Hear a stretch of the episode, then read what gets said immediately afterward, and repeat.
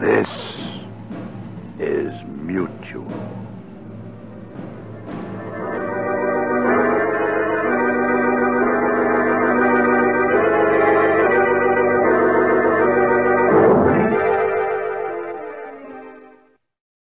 The following audio drama is rated PG 13, suggesting that children under the age of 13 should listen accompanied with an adult.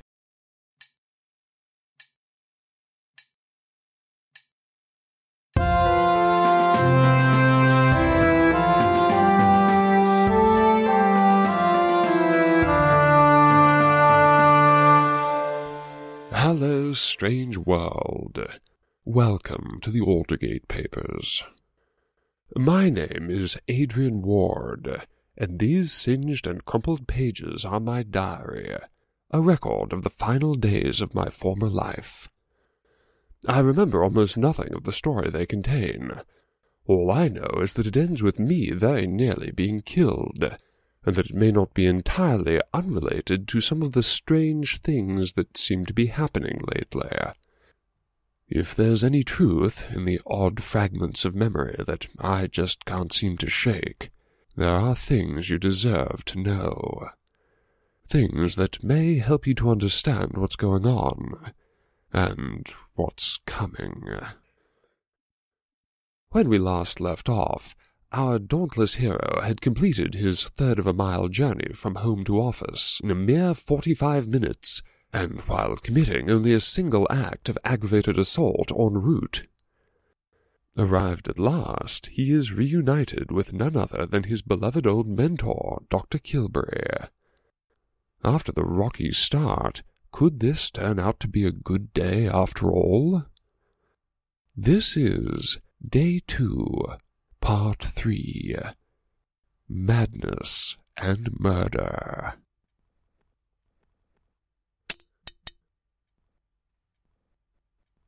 It is the second day of the return to Aldergate. The time and place of writing is after midnight in the Arkwell Privy Library atop the manse of the Vice Chancellor. We begin.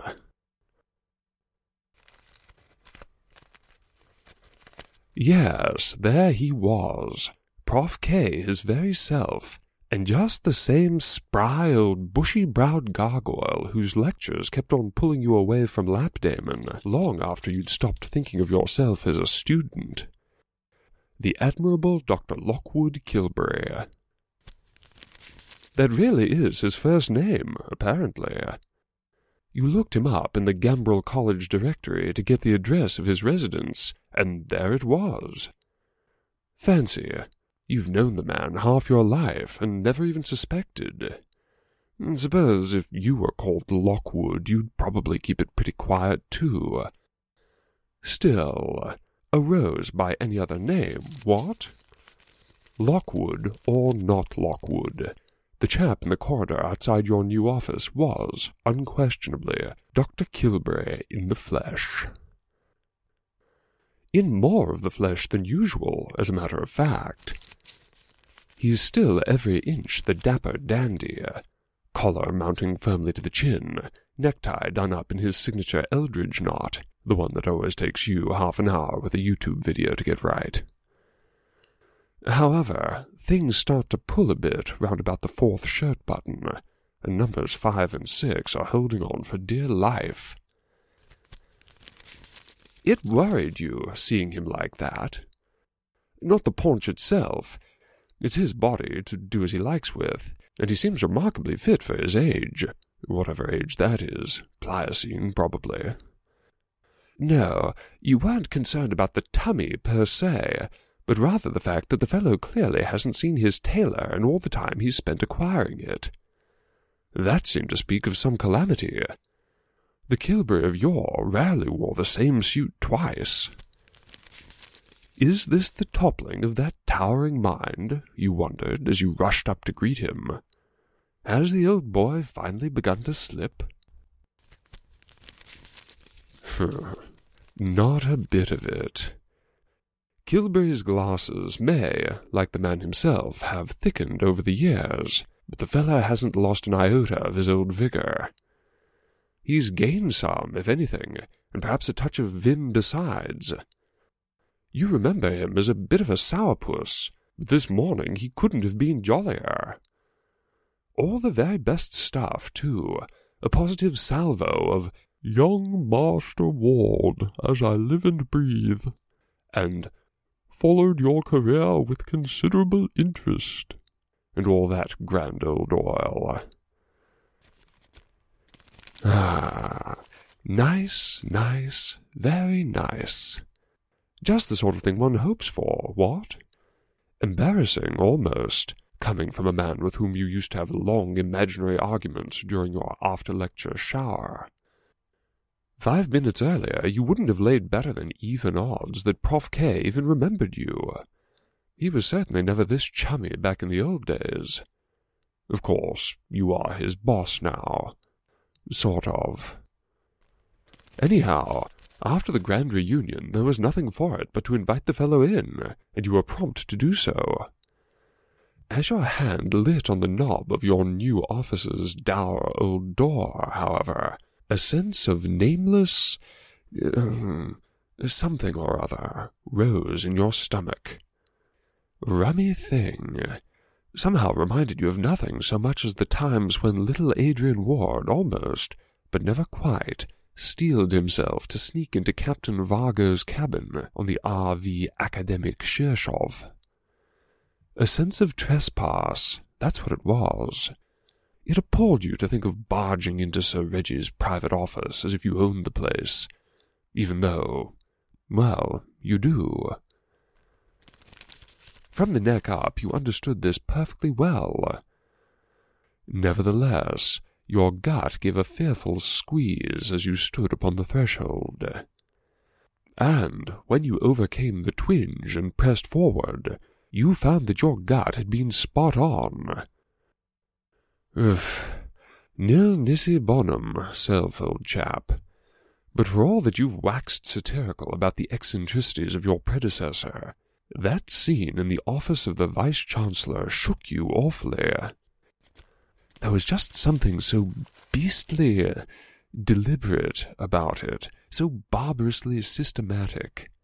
It was like looking at the scene of the St. Valentine's Day massacre, but instead of splattering his victims willy-nilly, Sir Reggie had sliced them up one by one and plastered the bits all over the walls and furniture and each other, leaving the offal lying about on the floor in gory heaps. Only with books, obviously. what can the old lunatic have been up to, do you suppose? It was like the scene in the detective movie, where the maps and photos and press clippings are all tacked up significantly. Except in this case, Sir Reggie seems to have been trying to solve the whole mystery of existence. Ugh. Prof. K didn't bat an eyelid, of course. It's possible he might have elevated an eyebrow, but that could have been a trick of the light, and he'd never admit to it under torture. Implacable and unflappable, that's Kilbury. That's not Ward, however. You blinked, gawped, and goggled. As you gazed thus in horror at the desecrated sanctum sanctorum, the old prof straightened a stack of encyclopedias that had escaped the inkshed and lowered himself onto it like an expectant hen. He sat there, sphinx-like, drinking in your embarrassment. Ah, well, nothing you couldn't handle. You survived years of sharing a space with Sammy, and she used to leave books and papers and things lying about to the point where entering her bedroom meant an uphill climb. Granted, she let her books rest in peace where they fell, none of this desecrating the corpses stuff. Still, hark for odd. You slogged through the drifts of scattered pages to a grand old Bureau Mazarin desk that had been turned into a mass grave for empty covers and broken spines. You leaned, you pressed, you endeavored to scoot yourself a bit of sitting space. Of the resulting avalanche, the less said the better. Poor Sir Reggie. Well, never mind. It was delightful being talked at by old Prof K again. To think, it's been over fifteen years since you last endured that marvellous haughty drone of his. You asked him how he'd been, and he said, well. You asked him what he'd been up to, and he said, work. The old ultima ratio, you know, same as always. Then you asked him about the university, how she'd fared in your absence, and settled back to enjoy the ride. He did not disappoint. Prof. K held forth in grand style on all that has transpired at the university. It Not happened, transpired. This is Dr. Kilbury speaking, after all. It seems that Aldergate, or perhaps the world as a whole, it's not clear that he distinguishes between the two, has continued its ponderous and inevitable decline in manners, morals, and appearance. If the place hasn't yet gone entirely to the dogs, then it's not for want of trying on the part of Regent House and the University Council. To us falls Canute's crown, young Master Ward. Upon our efforts and our eloquence must turn back the tides of history. And more of that sort of thing. After your stint in the New World, not to mention the business world. Talking to Prof. K gives you the most delicious sense of inferiority. Something about his air of infinitely tolerant disappointment always leaves you feeling like some sort of mud-caked savage who's been caught scratching himself with the wrong fork. On he went, and so on, and on, and on. You recalled, even as consciousness sidled toward the exit, that even on the sternest subjects, the Kilbury pipes play sweet lullabies for a young man called from his bed before sunrise. A slightly older man, who hasn't slept since the Western Hemisphere, frankly doesn't stand a Welk's chance. You'd had a damp and chilly morning tromp, and twenty minutes of Prof. K in the fug of your new office had your head growing heavier and heavier, and Ward! He waited until the second avalanche had subsided. Then, Not boring you, am I, boy? Report to my office after supper, and expect six of the best. You cringed, the scapegrace caught dead to rights. It flashed through your mind that Aldergate writ, though famously even infamously lenient towards its scholars, might well make allowance for the corporal discipline of its executives. Fortunately, Kilbury commuted your sentence. Never mind, never mind. You're only cheating yourself after all. However, I do believe that I shall assign you extra prep as punishment. I should feel myself remiss if I did not, as it were, consummate your investiture with the first of what I assure you will be a great many trivial demands. Whereupon he plucked the handkerchief from his breast pocket and unfolded it. Now, there wasn't a great deal of light in the office. Sir Reggie, in his mania, has papered over not only the light switches, but also the windows as high as he could reach. Fortunately, however, your predecessor may have been a renowned vice-chancellor. He may have been a beloved vice-chancellor. But, even on his best day, he was never a particularly tall vice-chancellor. The window's upper panes let in a handsome wash of golden dawn. And, in that brave light, the jewel in Kilbury's claw glowed rose. that would have been something, wouldn't it? With all the mysteries you've got banging about, you only needed a pink carbuncle to complete the set. Too bad it's only a bit of stained glass that fell out of the chap's bedroom window. He wants it put back, and you said you'd see it done. Pray don't put yourself out over it. he insisted, rising to take his leave. I have placed the Miller translation of Phenomenology of Mind over the lacuna. It does a better job of keeping the rain out than it ever did of explicating human consciousness. You know there was a joke to be made there somewhere. Something about Hegel being drier than Aldergate is damp.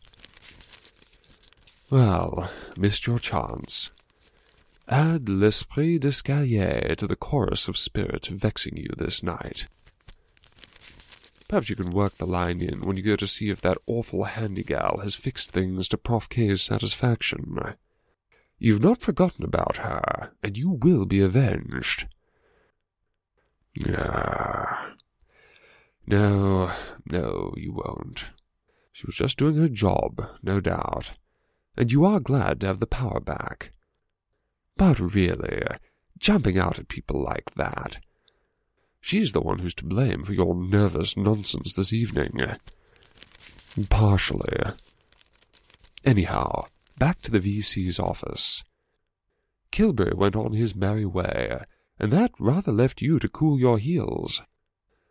You didn't particularly want to hang about in that bibliological abattoir, but there's nothing worse than saying good-bye to a chap and then awkwardly following him out of the building. So you hunted about for an outlet to recharge your phone, but Sir Reggie's redecoration is twistingly thorough. Except for a grand old armoire and the side table with the decanters on it, there isn't a stick of furniture in the office that hasn't been papier-mâchéd. As you were kicking peevishly at the mess, and trying to estimate the average airspeed velocity of an unladen philosophy professor, you heard the echo of footsteps out in the corridor. Not Dr. Kilbury's dignified shuffle. No, no, indeed.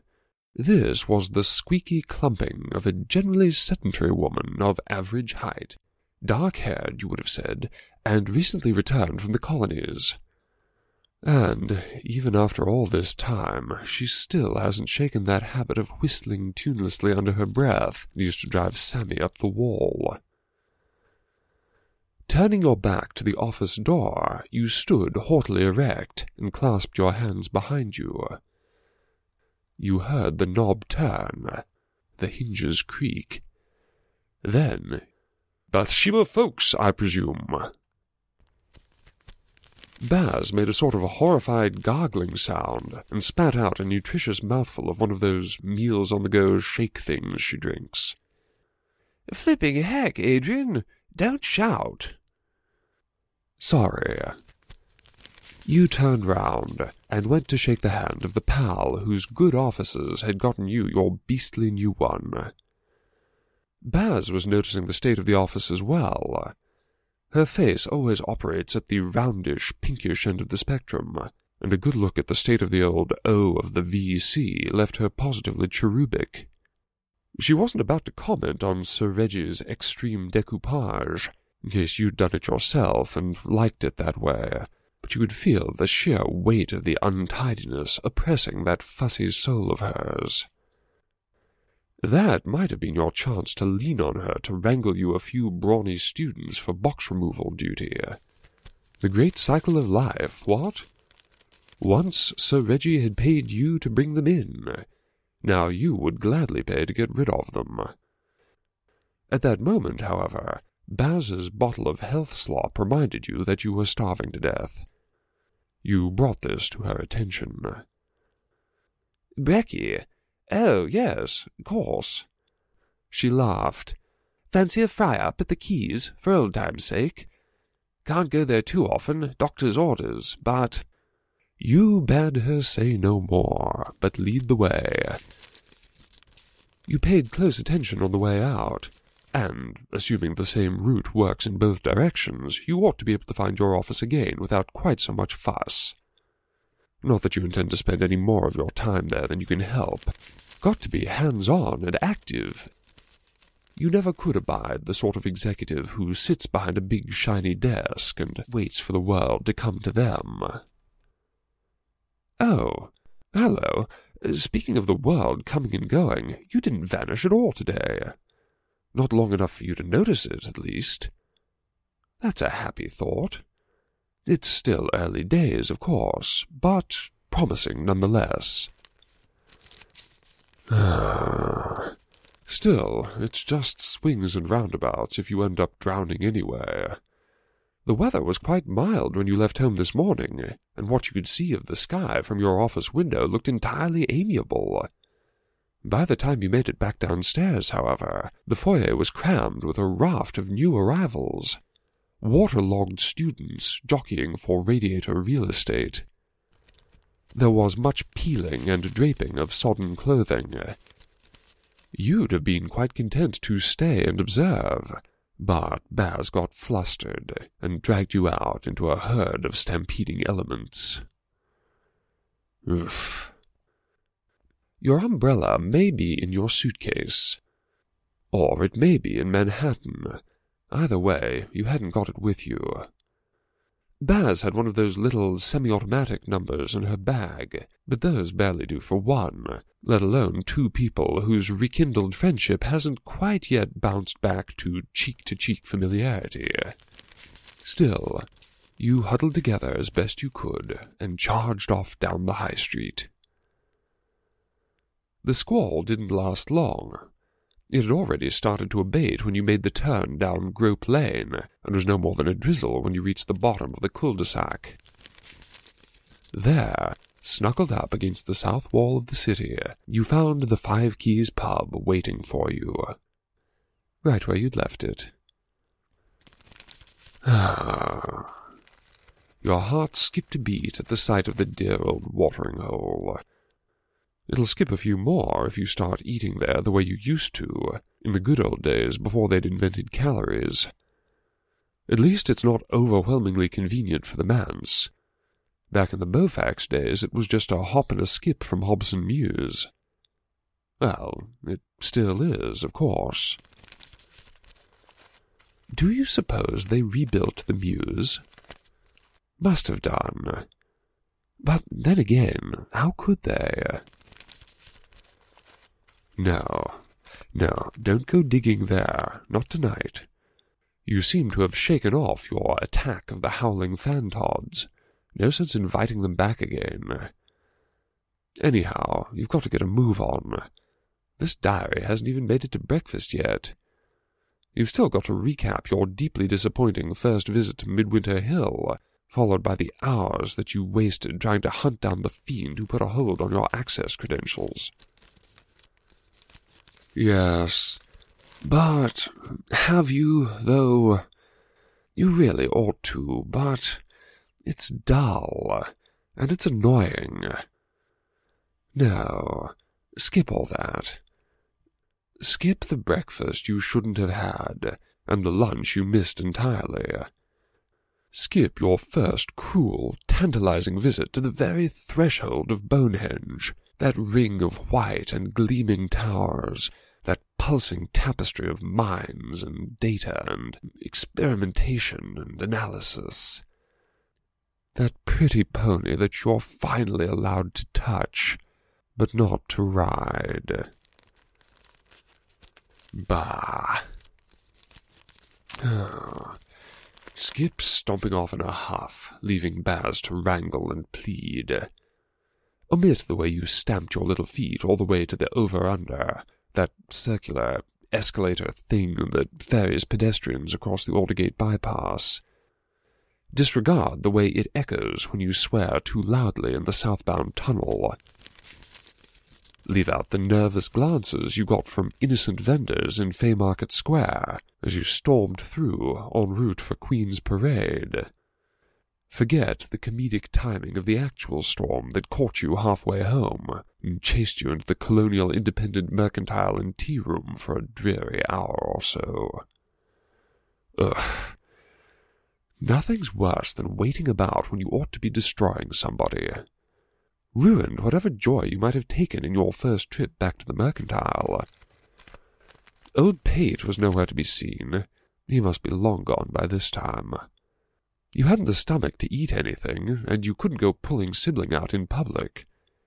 So you passed the time seething impotently, and making aggressive eye contact with the tiger skin wall hanging. Forget it. Forget about those silent, masked ones. They're out on the pent again, building a new stage, it looked like. Who knew that November was bumper season for open air theatre? Oh, and finally, try to forget that run in with Baz's handy gal, and the names you called her after she left and you'd got your heart beating again. At least she sorted the electricity out. But honestly, popping up from basements like a toaster pastry, making chaps choke on their cheese. A pretty thing to do to a fellow who woke up to a house full of intruders and has had a murderer breathing down his neck ever since breakfast. Ugh. That you can't forget. No sense keeping this diary if you're going to elide the uncomfortable bits. Yes, no help for it. Rewind, back to breakfast at the Five Keys. After that, though, it's bedtime for Adrian. If you think of anything else that needs recording, you can jot it down tomorrow. There will be time then.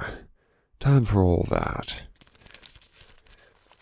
There will be time. There will be time.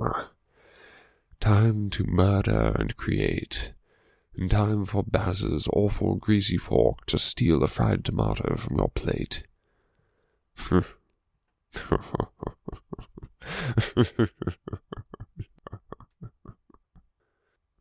but for tonight you must set down the dreadful drama of Murder for Breakfast.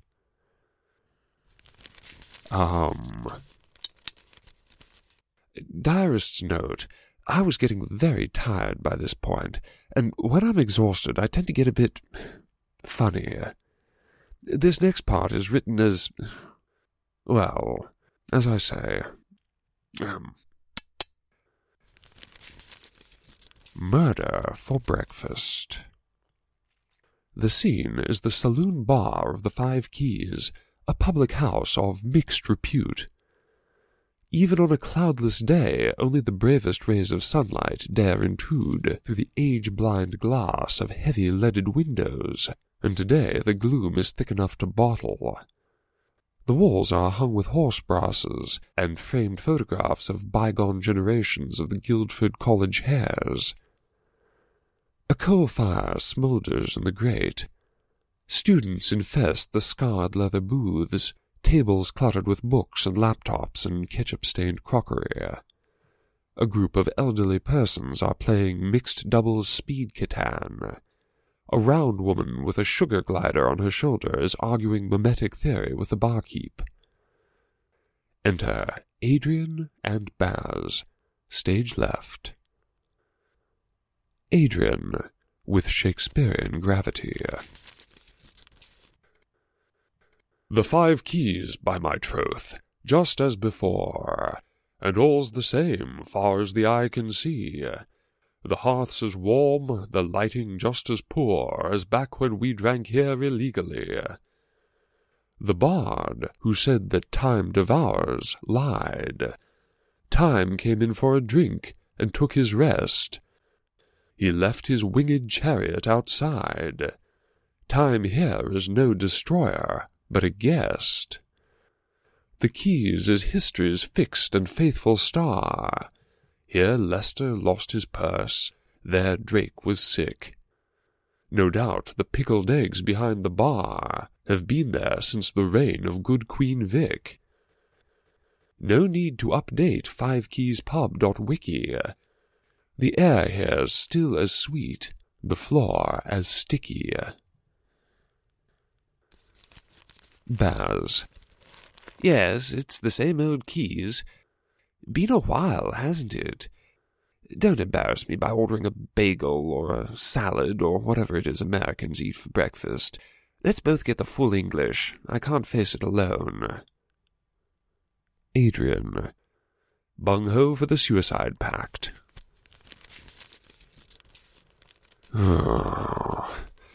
You've got to knock off soon. Your hands have that rubbery feeling, those little glinty lights are starting to wander about in the corners of your eyes. Don't forget, you've got to talk to your bloody chief constable in a few hours. what? Twist, where were you? Um, you'd had your breakfast, and rather wished you hadn't. A five keys fry up is an awful thing to do to a person. But at least you did learn a few things. Firstly, that Baz is not the succinct and urgent author of your mysterious letter. Not that she'd nothing to say, quite the contrary, and all of it highly pertinent to your new role here at Aldergate.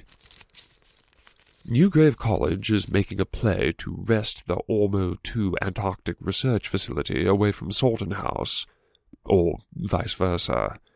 And some sort of college prank vendetta between Occam and Delora is wreaking havoc on the Queensmead School of Animal Husbandry, and so on.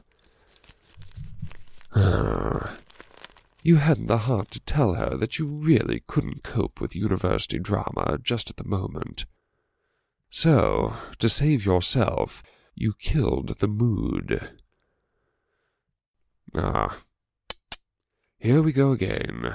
Interior, the five keys, and all that. Um, and scene. Adrian. Enough of this merry prattle. The elephant in the room looms large. Tell, O sweet Bathsheba, of our fallen comrade. What the twist happened? Baz.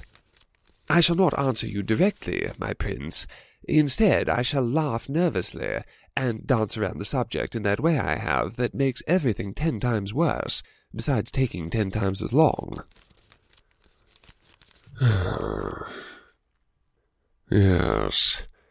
It's all still clear as mud, but the best you can make out, Sammy seems to have died as she lived, as confusingly and inconveniently as possible. When you first met, when you were friends, when you were colleagues, after the fire, at no time did you ever really know what she was up to. And now it seems she's left this vale of tears, a more uncertain and confusing vale than she found it. The facts, as known, are these.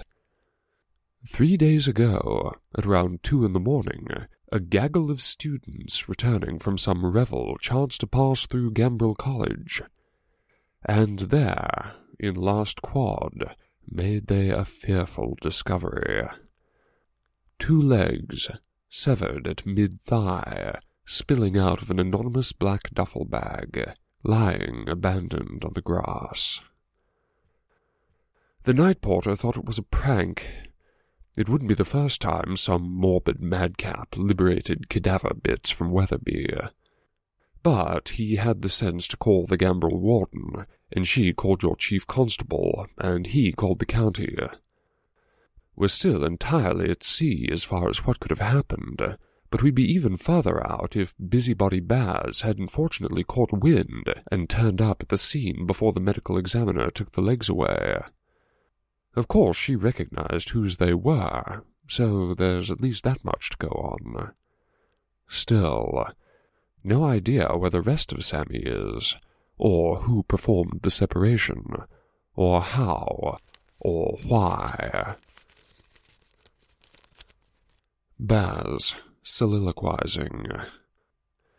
And there, noble coz, the investigation stands. I've wedged my nose as far into all official channels as it'll go, but to date we seem to have neither compelling clues nor likely suspects. Whoever did it could be in Vanuatu by this time. I do wish we could get the whole ordeal resolved.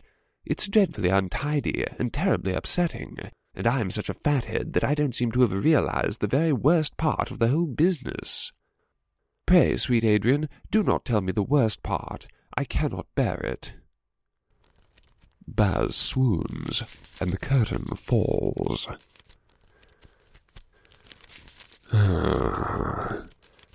yes. the worst part. You didn't think about it at the time, either. Didn't really think of it till after your run-in with that handy gal sent you jumping at shadows. Ugh. Baz has her theories about the murder. Uh, let her have them. Let Baz convince herself that there's a mad tramp on the loose, on the run, and far, far from Aldergate by now. Or perhaps this whole affair was one of Sammy's own chickens coming home to roost. An international assassin with a false nose and a forged passport, who's safely back in Tehran or Pyongyang by now. There is a history there, after all. Tenuous, but possible. And consider the alternative. Don't, rather. Because the alternative is that Sammy was killed not by an outsider, but by one of Aldergate's own. It does seem awfully personal, doesn't it? Legs sliced off above the knees. Does that speak of love, or hate, or some toxic cocktail of the two? And then, oh, to leave her scattered about like that, on a public quadrangle at the heart of a university that never sleeps. Callous, yes, but also very risky. There's madness there, sure enough, but twinned with either incredible luck or a profound and arrogant intellect. Aldergate boasts no shortage of profound and arrogant intellects. That's the worst part. The worst part is knowing that whoever killed Sammy is not only still at large, but probably close to home, in every sense. Is the murderer planning an encore, or several? If so, you may have hopped aboard a horror story just as it's getting started.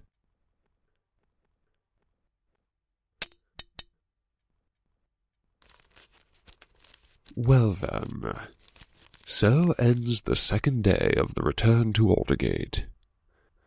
Not exactly what you might call an auspicious start to a new job. Bureaucratic mix-ups and office in a mess, to say nothing of murdered pals and mysterious letters and things that go bump in the night.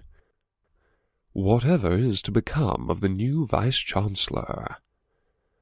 We shall just have to see, shan't we? Join me every second Sunday at thealdergatepapers.com. Find the Aldergate Papers on iTunes as well, and spread the word, won't you? This may be my story, but I fear that it's likely to become everybody's problem. Until next time, I am and shall remain your humble servant, Adrian Ward.